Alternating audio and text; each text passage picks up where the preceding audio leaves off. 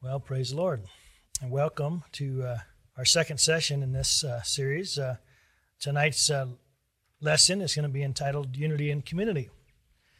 Now, we've talked about how Jesus came to destroy the works of the devil. That was his, I like to call it his job description. He's the enemy of the devil, and he's a friend to everyone else. He um, doesn't war, though, like in the methods that the world does. We shouldn't either.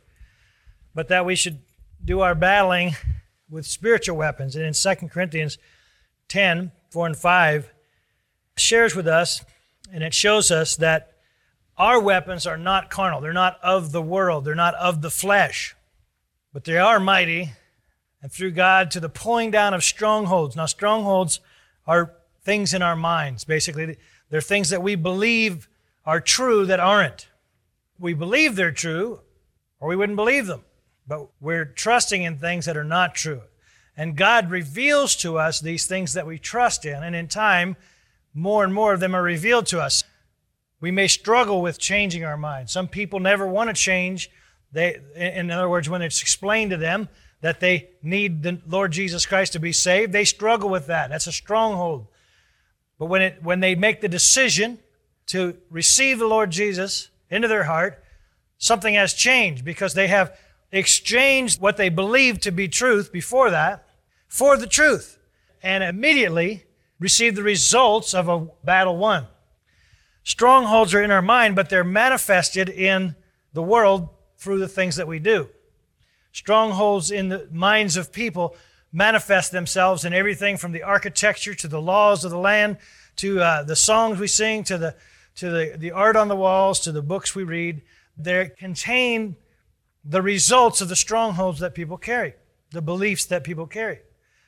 We, on the other hand, know that it's by the renewing of our mind that we have the key to transformation. So the battleground basically is between our ears. The spirit and the flesh are going to always come into battle with one another. And the battleground is the soul. I like to say it's between our ears because our mind is the manifestation of our soul. And as we pull down these strongholds, as we are revealed the truth, we may have to struggle, we may have to battle, we may have to take authority over former beliefs that try to reestablish themselves through our old man nature. But that's how we battle. Our weapons are not carnal we need to battle in this battleground with spiritual weapons. And as we use these mighty weapons, we cast down every imagination, every thought that exalts itself against the knowledge of God, and we bring into captivity every one of those thoughts into the obedience of Christ. If we'll do that, we are going to manifest victory. Now, as we do this, we're going to be in a process of becoming a disciple. Discipleship may be called a process of growing into and up in the grace that is in Christ Jesus. When Paul wrote to Timothy in 2 Timothy 2 1, he said, Be strong in the grace that is in Christ Jesus. He told him to be strong, in another place, to grow in grace. And discipleship is basically the process of growing up into the grace that is in Jesus Christ. We walk in victory as much as we are in walking in the grace that's in the Lord Jesus Christ. If we remove ourselves from grace, we can come back by God's mercy, but we will not be walking in victory unless we're walking in His grace. Wherever we can be in His grace and manifest His grace, we're going to be manifesting the power of God in this world. And it will be manifested, the power of God will be manifested in our lives. So as we're disciplining ourselves to the teachings of the Lord Jesus and being obedient to the things that He has taught, we are becoming disciples. As we are becoming disciples, we're growing in strength in His grace. Now, we don't war like the world does. The weapons of our warfare are not of this world but they're mighty through God. They're spiritual. And forgiveness is one of our weapons. Even as joy is a weapon, even as repentance is a weapon. The devil is defeated. When people repent and receive the Lord Jesus Christ, they become overcomers over the, over the enemy and his plans to send them to eternity in hell. So repentance is a weapon. But forgiveness is a weapon that's a requirement for discipleship. And I'd like you to look in Matthew chapter 18, beginning in verse 18. And Jesus said, Assuredly I say to you, whatever you bind on earth will be bound in heaven, and whatever you loose on earth will be loosed in heaven. And again I say to you that if two of you agree on earth concerning anything that they ask, it will be done for them by my Father in heaven. For where two or three are gathered together in my name, I am there in the midst of them. I am there in the midst of them. Now, you don't use the word midst normally when there's just two. So, even if there's just two, there can be agreement, but he says in the midst because he's there. Because even if there's just two of us with Jesus, that makes three. So, two or three plus Jesus is always, he can be there. But it's in his name. In other words, in his will just coming together and saying his name is not sorcery. It's not witchcraft, that we have these specific words that we can say that always bring about certain results, like chants, like vain repetitions, like magic. But rather, we come in His name. In other words, we have authority in His name, but the authority comes, one, by agreement with one another, but it has to be in agreement with Him, and that's why we need to know His Word and His will. Because if we come into agreement with one another on something, but it's not in agreement with God's will, it can still happen by the power of the soul. But that can be empowered by the wrong source. However, if we come into agreement with one another and with Him, that's in His name and it will be done, he says. He'll be there in the midst. If they ask anything, it will be done for them. Doesn't have to be necessarily done by them, it'll be done for them. Praise the Lord. There will be no answer to prayer without agreement. There will be no relationship without offense. And there will be no authority without forgiveness. We have to have agreement. If we're going to work with one another, there's going to be times when there's going to be offense because our soul gets offended. Our flesh gets offended. At times, even our spirit gets offended. If our spirit gets offended, we have a responsibility to take, to take action. When Jesus said to Peter, You're an offense to me, it was offensive to him not in his soul, not in his body, but in his spirit. And so he had to rebuke where Peter was wrong. But what that did was it brought them into a place where, through Peter's repentance, they could come back into agreement. For Jesus to have come down from his place of obedience, just to have uh, agreement with Peter, would have been foolish. Because the goal is not only agreement, but agreement with one another and with God. Well, there's going to be offense, and that's why we need forgiveness.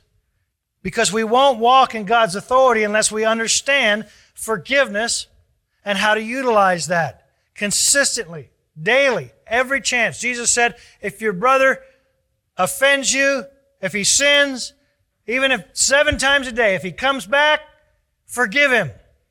Consistently forgive him. Come back into agreement on the Word of God with that person. When you have agreement, Jesus can be there. If he's willing to come, you should be willing to forgive and be there too. With agreement, the answers to prayer can come. Through forgiveness, we can come back to that place of agreement again and see the power of God manifested. Well, there's a parable that follows here, beginning in verse uh, 23.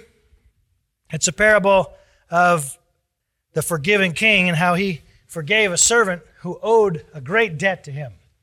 But then that servant turned around.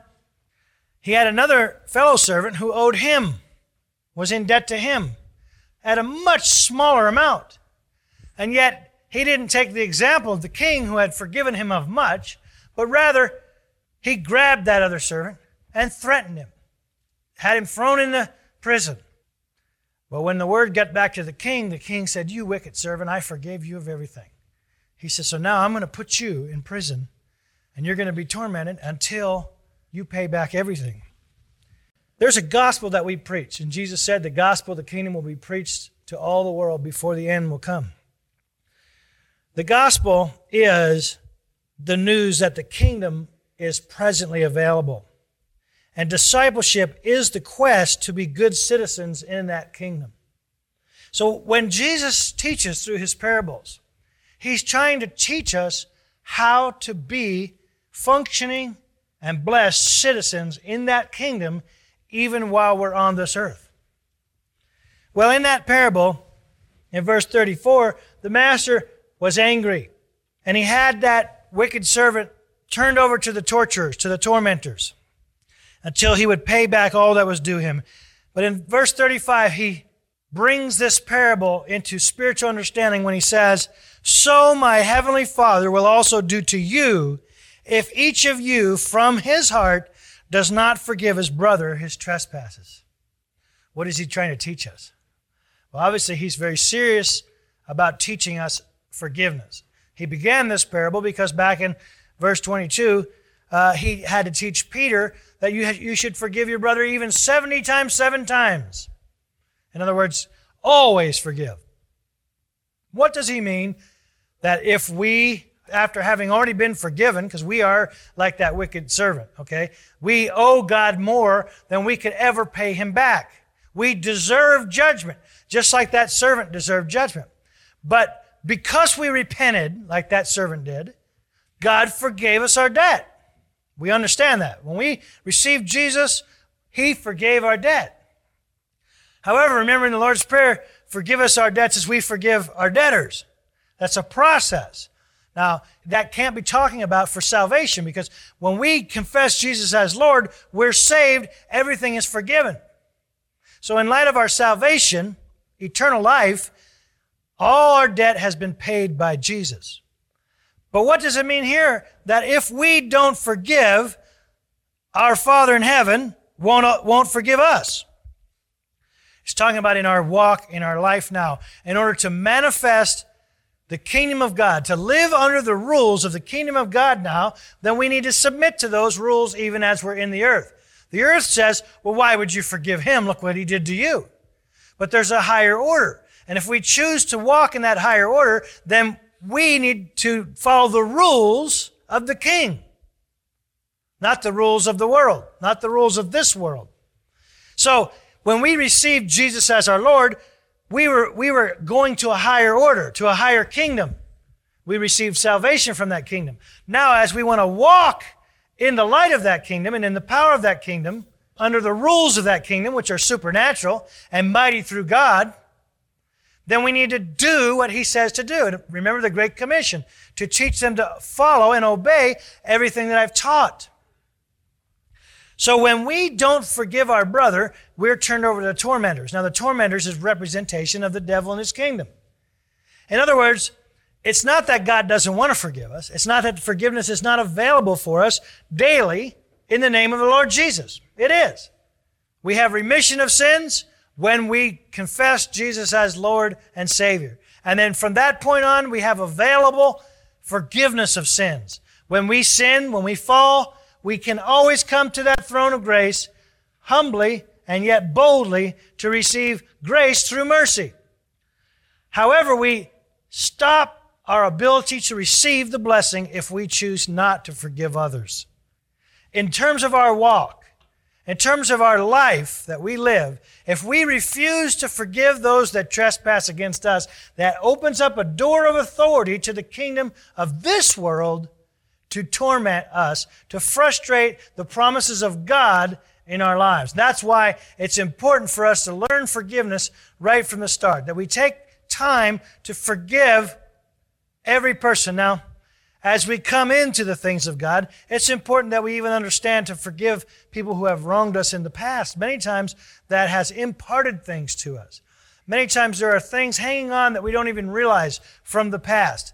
Uh, often it can even be someone that you don't even know anymore or have any, relationship anymore with. Uh, could perhaps be a family member, a parent that maybe you have hurt or bitterness from, a spouse, a sibling, someone that was close to you that maybe hurt you, that you've been holding something against them, possibly even before you were saved. It's important that you forgive them. They may even be dead. It's not hurting them a bit if you haven't forgiven them, but it's holding you back from walking in the power of the kingdom while you're in this world.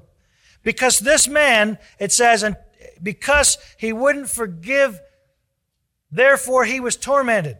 And Jesus said, My heavenly Father also will do this to you if you don't forgive your brother the trespass. In other words, you can never pay your debt, so we shouldn't expect them to pay for whatever they did.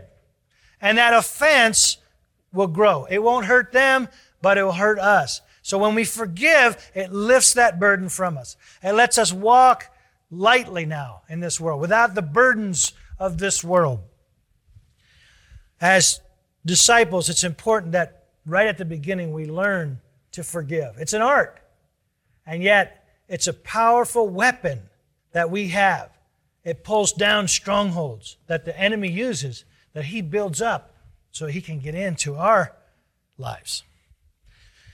Well, as spiritual sons of the Lord Jesus Christ, we set aside privilege of eternal life to learn citizenship as a servant. As we become a steward, we are in a position for adoption by the Father. Now, this is a process. We are sons. We have the seed of Christ in us. He, it says in Isaiah, is the Father of eternity. There are certain privileges that come with sonship. And we need to know what our sonship rights are. There are certain rights that come with sonship. But there's also responsibility that comes as we grow in authority. And so there's times when we set aside the privilege of eternal life so that we can begin to walk as a servant. We set aside those privileges in order to learn how to walk as a citizen. We're born into it, the kingdom. We have the authority and the rights of a citizen, but we need to learn how to utilize those rights. There are rewards that come for doing that. It takes time, it takes patience, it takes interest, perseverance, it takes desire. John 13, 35 says, By this all will know that you are my disciples, if you have love for one another. Jesus said, Everyone will know that you're my disciples. Not that you are a disciple, but that you are, you people, are my disciples, plural, that you have love one towards another. In other words, as a disciple, I need to love. That includes forgiving. I have got to learn how to do that. It's my responsibility to do for God what His Word says for me to do. It's not my responsibility to force someone else. It's my responsibility to control my thinking. On the other hand, though, Jesus said, they'll know you are disciples when you're doing this to one another. In other words, when I'm walking in love towards you, I am learning how to be a disciple. However, when you begin to walk in love towards me, and we do that towards one another, others begin to notice. Because there's two or more now, and He is in the midst. Because together we begin to manifest something that we cannot do singularly. One just can't do what two or more can do. To love with the love of God is to love freely. To love without expecting anything in return. We need to do that. As a disciple, I am learning the process of how to love without expecting anything in return. To give freely. For God so loved the world that he freely gave his son. He freely gave to the world who had nothing that he needed. We imitate that. We freely give. As we grow in discipleship, we learn to give. When someone trespasses against us, we forgive. That's, that is giving, okay? Forgiving is a type of giving. However, when I give and yet someone freely gives back, that's a blessing. And then people begin to see, as Jesus said, you are disciples. I can't force you to freely give because if I forced you, it wouldn't be free. I can take care of my own self to make sure I freely give. On the other hand, if we teach about discipleship, others are going to want to freely give. And when we begin to freely give to those that are freely giving, then all of a sudden people begin to notice that something is different there. Something is different. There's reciprocity of free giving. Praise God. Love does not require reciprocity, but unity demands it. As we grow as disciples, we begin to come into agreement, which is unity. We have to give freely, not expecting anything back. However, if we're uh, with others that are also giving without expecting back, we begin to come into unity. Unity requires that reciprocity. And yet, because it's through the love of God, which does not require reciprocity, by that paradox, we enter into a higher realm, a supernatural realm. It takes us out of this world and takes us into the authority of another kingdom. The symbol of a believer at the basic level of Christianity is communion. The symbol of a disciple is freely giving and freely receiving. Now, there are four basic aspects of a disciplined Christian walk. And these four aspects I think we need to be aware of and everyone needs to take note of really on a daily basis. These are four aspects that we should have predominantly operating in our lives daily. Number one is fellowship. We have unity and we have community. There are levels of fellowship. We can come into agreement with one another. We can have that unity there. But then there's also community. We have relationships. We have our company. We have those people that we're joined with in a greater sense, in a larger sense. So there's unity and community. Fellowship is the word koinonia, which is the word communion. We have to have that with God as well as with His children that are also believers and disciples. We have to have giving and receiving operating and functioning in our lives. Always keeping God first. There are many men in this world known as philanthropists that give to great causes, that give to man. Phileo, meaning the kind of love that's brotherly love, okay, towards men. Philanthropist. That's good. But it doesn't do anything if we haven't first given to God. God first, then others. I'm willing to be third. In our lives, we have to have the basics of giving and the understanding that we work to have to give where there's a need. Daily, this has got to be disciplined into our lives. And then the Word, the Word of God, both the written and the spoken. Neither can be neglected. We need to study it and we need to rightly apply it daily the word must be in our lives. We hide it in our hearts, we speak it on our lips, we keep it in our minds. And then, fourthly, prayer. I like to call it thanks living. That we continually have a lifestyle of thanksgiving and prayer. That we're praying in the Spirit. That we're praying with our understanding. That we're praying in season, out of season. Praying for others, praying for ourselves, praying to God, praising God. Uh, it's a, it's a habit pattern and a daily occurrence that we have disciplined our lives to grow into a lifestyle of prayer.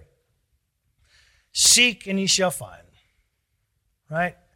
Ask and, the, and it shall be given unto you. Seek and you shall find. Knock and the door shall be open. Ask. Hebrews 1 7 says that he makes his ministers a flame of fire. And in thinking of that, that he's he builds a fire in us. In light of a natural fire, when we build a fire and we want to keep a fire going, there's three elements that are necessary in order to have a flame. We need to have heat, some form of heat. We need to have fuel, and we need to have oxygen. Now, in our lives also, I like to say there's these categories that we need to have these mixtures in our lives in order to keep the fire of God going in our lives. And basically, the mixture that we use in these categories of heat, flame, and air, oxygen, are made up of these things that we've just looked at. And I like to put them in these in this way because it's a good way for us to test in our lives if there's something's missing. If our fire seems to be going down, why is it? Is there not enough fuel? Is the heat not there? Or is it just need a little bit more air? Because there's you can throw more fuel on a fire that doesn't have enough oxygen, and you'll just have a pile of logs pretty soon. On the other hand, if you have a big wind come through and there's not enough uh, fuel there for that size of a fire, that wind could actually blow it out. Or you could have the greatest pile of wood and you can have all the air, but if there's not enough heat, then there's not going to be a flame. So, I say that the heat comes from the love for God and for others. So, love is the heat that we have. It's fruit and relationships and all that is included in relationships, including fellowship and giving, honor to whom honor is due, according to the directives of the Lord. If you feel cool on these things, check your first love and then check your relationships. Secondly, the fuel is the Word of God. Study and rightly apply the Scriptures. Discipline learning and living. You cannot give what you don't have. Receive with meekness the implanted word. Daily devotions. Receive it. Put it on. Put it within you. If things do not seem to be flowing or going, check the word and your application of the word. And thirdly, the oxygen, the air. It's access through prayer, worship, and fellowship with the Spirit. The Spirit means breath. The Spirit brings refreshing and breaks every yoke. If there's an oppression or a spiritual hindrance, check the area of spirit. Is there a spirit hindering or a neglect of the spirit which is hindering? Ministry to the Lord will many times bring release, bring air, bring oxygen, refreshing. So check these places. Now in 2 Timothy chapter 3 verses 16 and 17, we read that all scripture is given by inspiration of God, and it's profitable to us for doctrine, for reproof, and for correction, for instruction, or which is instruction in righteousness, that the man of God may be complete, thoroughly equipped for every good work. Now, we've looked at this verse thoroughly in the past, so we're not going to look at it in detail again, but the man of God should be complete. He needs to be perfected. He needs to have all that's needed in order to accomplish what he's called to accomplish in this life. That's what discipleship is about, is becoming complete in Christ, growing up in him.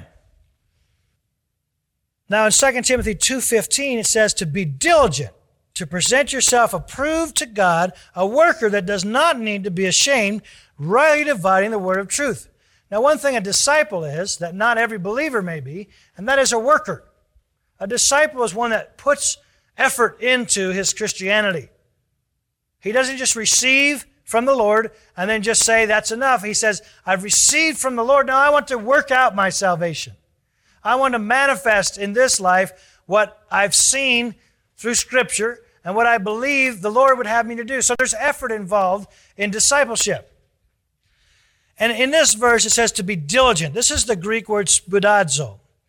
It's also translated to study to show yourself approved, to be diligent. It means to take into consideration the effort that's needed to bring about a particular result and to also consider the time that's needed. So, as we are diligent to study, to present ourselves approved unto God, we need to be workers.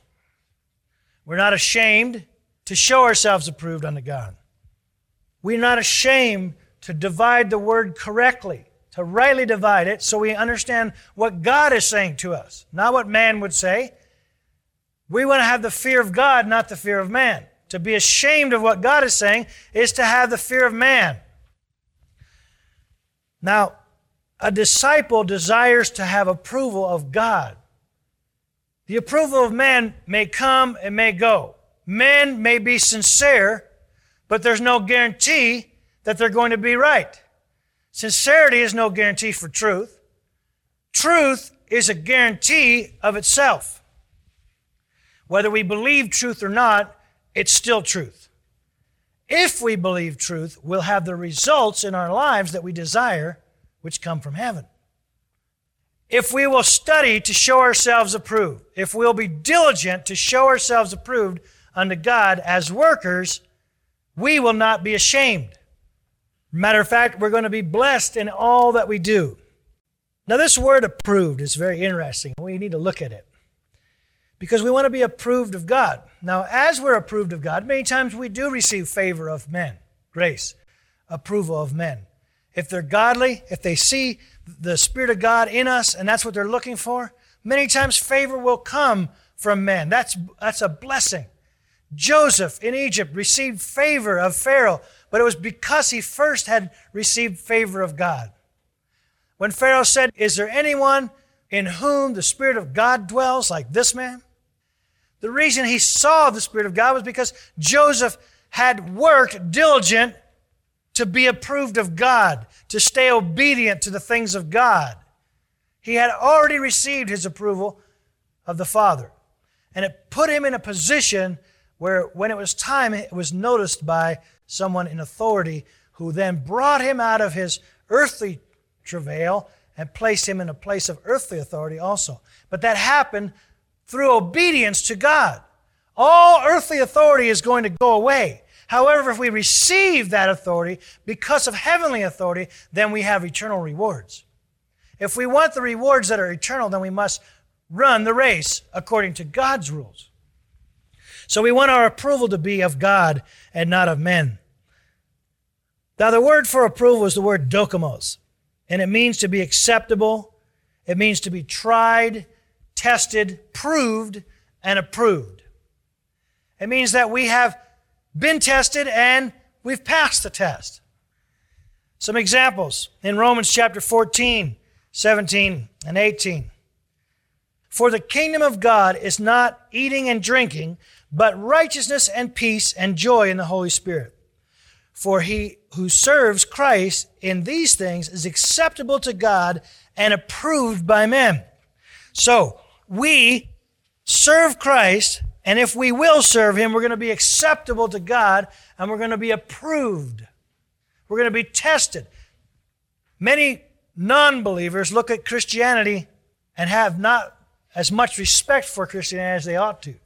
And it's because we have not shown ourselves approved before God and acceptable before God. We've cut corners. I'm speaking as a, as a group. We've said, oh, it's by grace. And we've made excuses to take us out of liberty into licentiousness, let's say. We've accepted status quo and accepted a certain amount of sin rather than to be pressing onward to approval of God. So therefore, men have said, I don't see Christ in them. However, if we press in and we are acceptable before God, there will be approval. People will say, Yes, they live it. I've seen it in them. In James chapter 1, verse 12, blessed is the man who endures temptation, for when he has been approved, when he has been tried, he will receive the crown of life which the Lord has promised to those who love him. So we understand that our job that we're growing in here as disciples is to be approved of God. We're diligent with the Word of God, showing ourselves approved to God, rightly dividing the Word of truth. Now, we're learning in these NETS courses how to rightly divide the Logos Word. In other words, we need to understand certain principles of how to rightly divide the Scripture. We're, we're learning about utilizing the words in their context, utilizing the verses in their greater context. We're understanding about scripture buildup, scriptural progression. We're understanding about using words in light of their original meaning. But we need to understand approval before God only begins with rightly dividing the scripture, the logos. In other words, we need to get our I's dotted and our T's crossed, so to speak. Every jot and every tittle is important. And there's really nothing greater than to sit down with the scripture and have it opened up to you in a way that you've never seen by the Holy Spirit. What a blessing, whether it's directly or through the Spirit in someone. When that, when the scripture opens, it's like the light came on. What a blessing. But that's only the beginning of what it is to be approved of God. Because like it says here in James, when we're have endured temptation, then we're approved of God. In other words, to know the Word of God is important, but to live it is the other half of being approved before God. To just know it but not to live it does not get you approval in God's kingdom. To know it but not to live it will only feed a religious spirit. The Pharisee spirit will be very happy with that. To just know what it says and to have some tremendous insight or some tremendous argument that, that you can always bring up that uh, no one can seem to beat that argument. But the Pharisees could do that. A religious spirit can do that.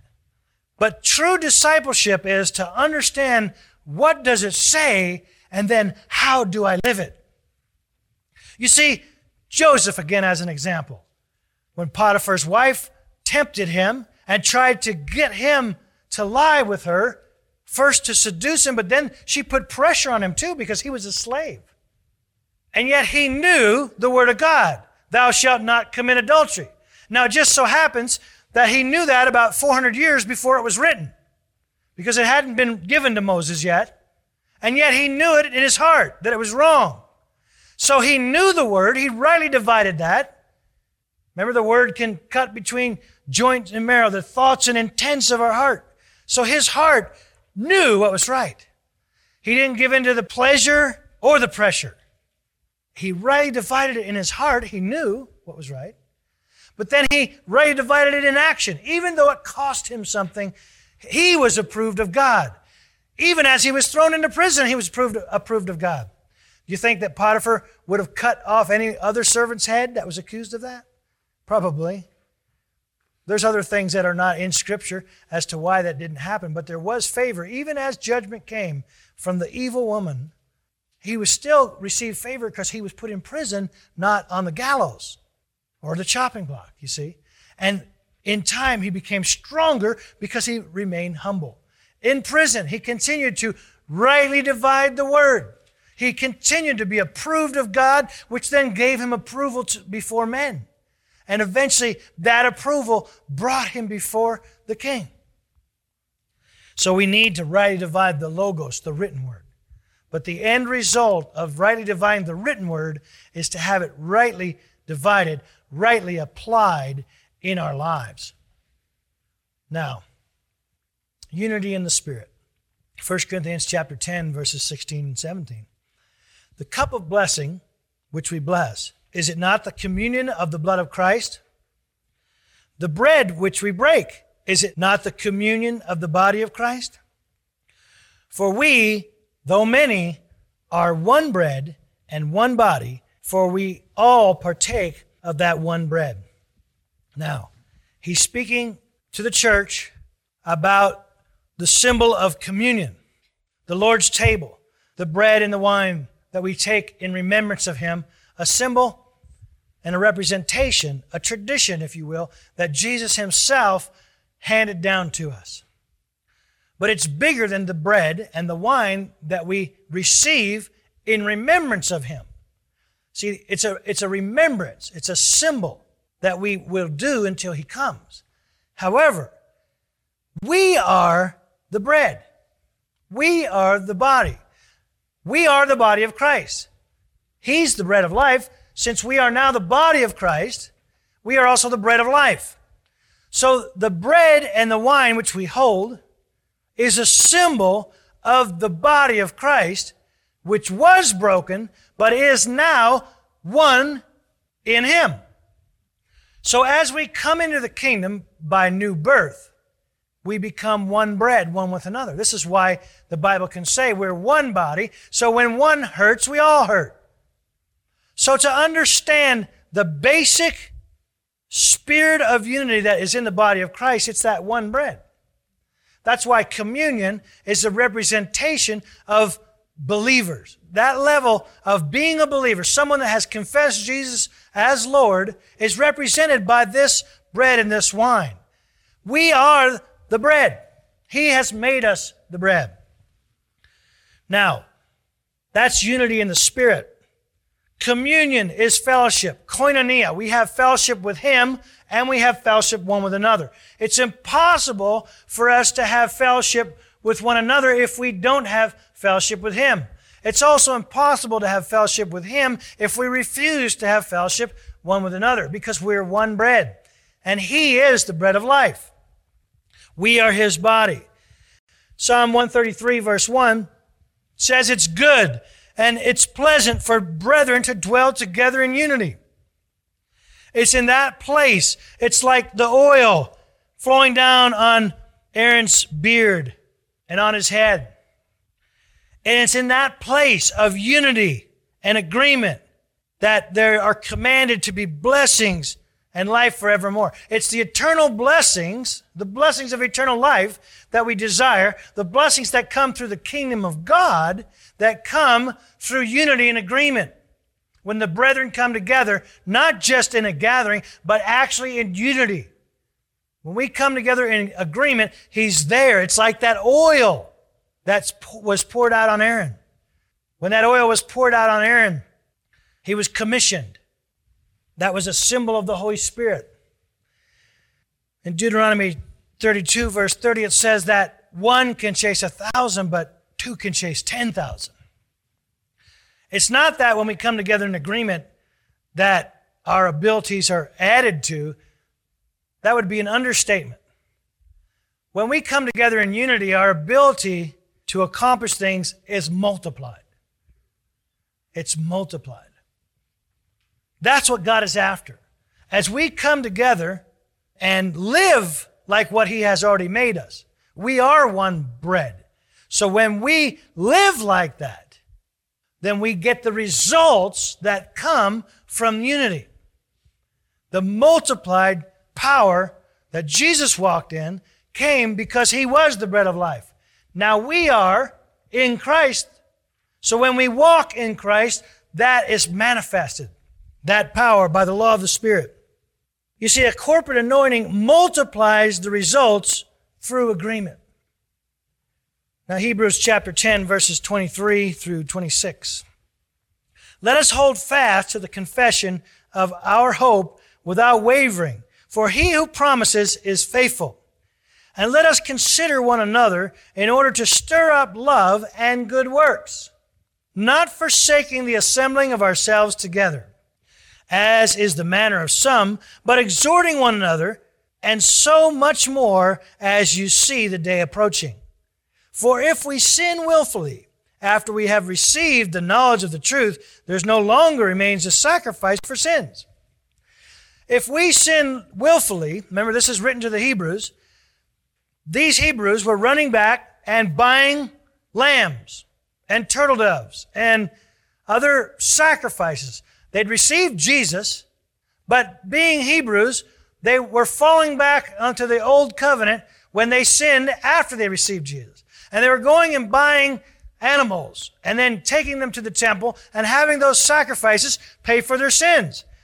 And the writer of Hebrews is saying, no, there is no longer a sacrifice. Jesus' blood was enough for your sins in the past, and it's enough for your sins from now on. No longer do you go and buy a lamb and then have it sacrificed and then go on about your way still not forgiving your brother and your sister. But now you Go to the Lord, ask Him to forgive you. You forgive your brothers and sisters, and that sacrifice that He made on the cross is enough. Now, don't forsake the assembling of yourselves together. But why do we want to come together? Just for religious reasons? Just because we all have the same belief? No, the purpose, it says, is to consider one another. When we come together, our first thought should be, what can I do for someone else? Now, that's a higher order than just coming for your own need. Obviously, if we have a need, we want to be able to come to the brethren and have the Spirit of God in our brothers and sisters manifested to us. Have that ministry of the Holy Spirit through them. But our goal is to come to have our needs handled so that we are able to give where there's a need, so that we can give to one another. Our goal would be to consider one another and stir up love and good works among us.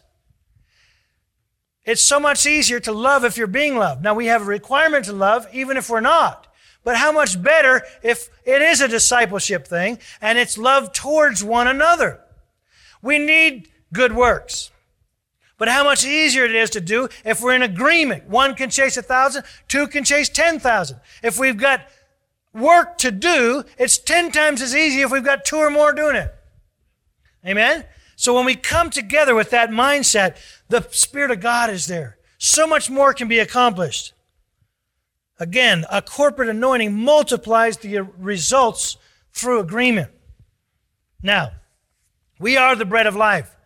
When we realize that, then we would never do anything against another part of the body because we're doing something against our own selves. But we're being built into a building, a habitation. In Ephesians 2:22 it says, "We're being built together for a dwelling place of God in the Spirit." Now, we are one bread. We have one Spirit. If we begin to understand that and actually act like we believe that, it takes effort to believe that when we speak against a brother, we're actually hurting ourselves because immediately we don't see the results of hurt towards ourselves. But if we discipline ourselves to believe that the Word of God is true and it says we're hurting ourselves, we will discipline ourselves to guard our tongue. And we'll forgive our brothers and we won't speak against another brother. If we do, we'll ask for forgiveness. So we stop that cycle of hurt within the body of Christ. A little leaven leavens the whole lump. We want to have that bread pure as the day was baked, I guess. and as that happens, in the process of doing just what I said, we are being built together into a habitation. A habitation of God through the Spirit. We are one bread. We are one body. We have one Spirit. And it's that one Spirit that is building us together. As we disciple our lives individually, we begin to have a heart towards one another. Our desire is to consider one another. As we consider one another, we are being built together.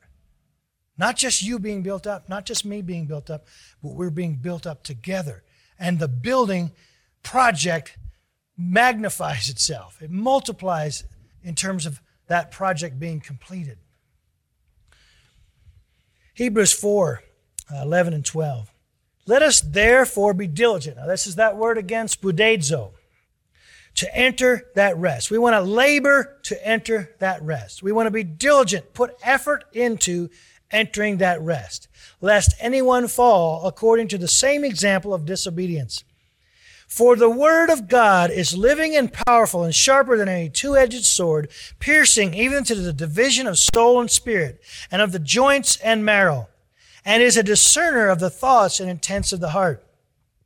As we are diligent to show ourselves approved unto God, we are diligent to enter into Him, to do all things through Him, allowing Him to manifest His desires through our efforts, through our actions.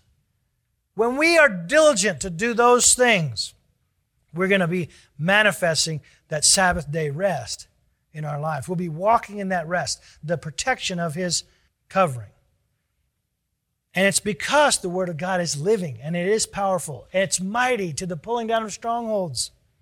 It's sharper than any sword. And even as I use the example of Joseph, where he could divide between soul and spirit, even though he didn't have the Ten Commandments, he knew what was right. And he allowed his spirit to overpower the fears or the desires of his soul. And was a discerner of the thoughts and intents. If we can discern the thoughts and we can judge our own intents, then we can take dominion over our intents and we can bring every thought captive unto Christ. We'll be diligent before God and we'll be approved before God, and that approval will be manifested in this world. Hebrews chapter 5, 13 and 14 says, For everyone who partakes only of milk is unskilled in the word of righteousness, for he is a babe. Now we need to begin as a babe. When we're born into the kingdom, We are born as a baby. Remember, we're born again. We're infants. We start there, but we shouldn't stay there.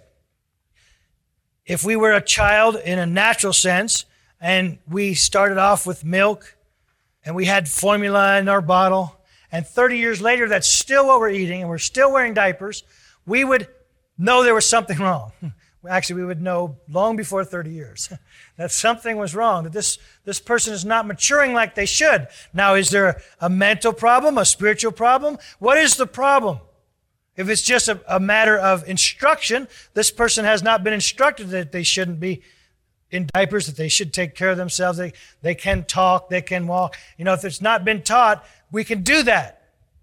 Of course, in my example, the extreme example that I use, there would probably have to be some other thing involved. Nevertheless, in Christianity, in the Spirit, we have this. Men and women that have been Christians 30 years and still in diapers and still on formula, still on that baby bottle with milk. That milk is good, but there's a time to grow up. Discipleship is about growing up. It's not denying the infant stage. It's, it's saying that I want to grow up. But solid food belongs to those who are of full age. That is, those who by reason of use have their senses exercised to discern both good and evil. You see, it's by use. It's by taking that sword of the Spirit and using it. It's by going out and being tested that we are approved. It's not that we look for temptation in order to go be tempted. It's that we look for temptation in order not to give in to temptation. Our desire when we go out into the world is to manifest that love of God. But yet we're in this body, this tent that's made from the flesh, the carnal body. That's where the battle goes on. And so therefore temptation comes. But by putting on the Word of God and growing up into the things of Christ, drinking the milk, and then progressing on to solid food and eating the meat, we begin to walk in a power that's higher than a babe, that's stronger than a babe. So therefore, we don't give in to temptation when it comes, but we rather are overcomers. I'd like you to look at the, what I call the process to spiritual maturity.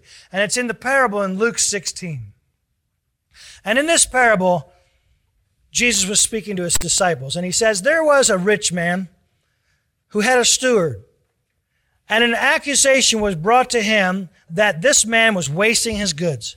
So he called him in, and he said to him, What is this that I hear about you? Give an account of your stewardship, for you can no longer be a steward. Then the steward said within himself, What shall I do?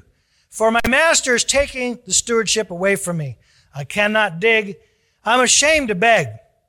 I have resolved what to do, that when I am put out of the stewardship, they may receive me into their houses. So he called every one of his master's debtors to him and said to the first, How much do you owe my master? And he said, A hundred measures of oil. So he said to him, Take your bill, sit down quickly, and write fifty. Then he said to another, How much do you owe? And he said, A hundred measures of wheat. And he said to him, Take your bill and write eighty. So the master commended the unjust steward because he had dealt shrewdly, which is the word wisely or prudently. For the sons of this world are more shrewd in their generation than the sons of light. Now, I say this is the process of spiritual maturity. For the longest time, I could never understand this parable. And it really concerned me because it said he's an unjust steward. And yet the master says to him, You're commended. It even says, You're commended as an unjust steward. I couldn't understand that. But now I understand it in light of what Jesus is speaking here. We're all unjust. And we're never going to add up to perfection. Perfection is in the Lord, not in our actions. And yet we still need to have actions. We still need to walk in this world doing our best to manifest the ways of Jesus Christ. And so what this unjust steward did he knew there was going to be a time when he was going to have to give an account. He was also wise enough to know that as good as he tried to be, he was still not going to measure up to the level of perfection that his master desired. So he looked at himself and he said, Look, I can't dig and to beg, I'm ashamed. He set two categories of workmanship out there. And really, as Christians, we need to understand, we need to go through those two. But then there's a third level. What's that third level? He went to those other servants who owed the master. Now, you would think that, well, he's taking from these guys only a portion of what they owe their master. And you'd think that the master would be upset because he's not getting full payment back. But in reality, these servants owed more than they could pay. And so what this unjust steward did was he got something out of them rather than nothing. But there's a process that I want you to see here. First, he said, I cannot dig. Dig takes effort. Digging takes personal effort. As a Christian, when we begin to walk as a Christian, we need to learn how to dig. We have got to get out a shovel and we've got to put some effort into our walk before the Lord. If we will put some effort into the things that we do, we're going to learn how to pray. We're going to learn how to lay hands on the sick and put some effort. We're going to learn how to walk in faith and build our faith because those things take effort. He said, I can't dig. The reason he couldn't dig was he'd done it before and now he's a lot older. He knew how to do it. He also knew that that time was past. But we have to, as children of God, learn that there's a stage in our life as we begin to grow with God that we need to dig. We need to dig the Word. We need to dig into life. We need to get out and put some effort into the life of Christ that's in us. Then I'm ashamed to beg. There comes a time when you've dug so much and you've hit some gold and you've hit some bedrock. You've gotten some good things and you've gotten some bad things, but you get to a point that you've matured now to a stronger level of faith. You're at a higher level of faith. Now, we, I want to say it again. We all need to go through that stage. The reason many Christians never walk in authority is because they're afraid to get up and get their shovels out and put some effort into their walk. But that's the first stage towards learning. But then there comes a time when we've done that enough and we've built up our spiritual muscles, so to speak, we come to a place where now we beg. We realize we can get more by begging. Now, very few beggars who refuse to work will get anything. but let's say you've, you've, you've put your effort in and you've come to a place where you can no longer work and you need a helping hand. Someone's going to help you in the natural. Well, in the spirit, we come to a place after we've labored, after we've received everything we can through our labor, we come to a place where we realize the next place we're going to go, only God can take us there.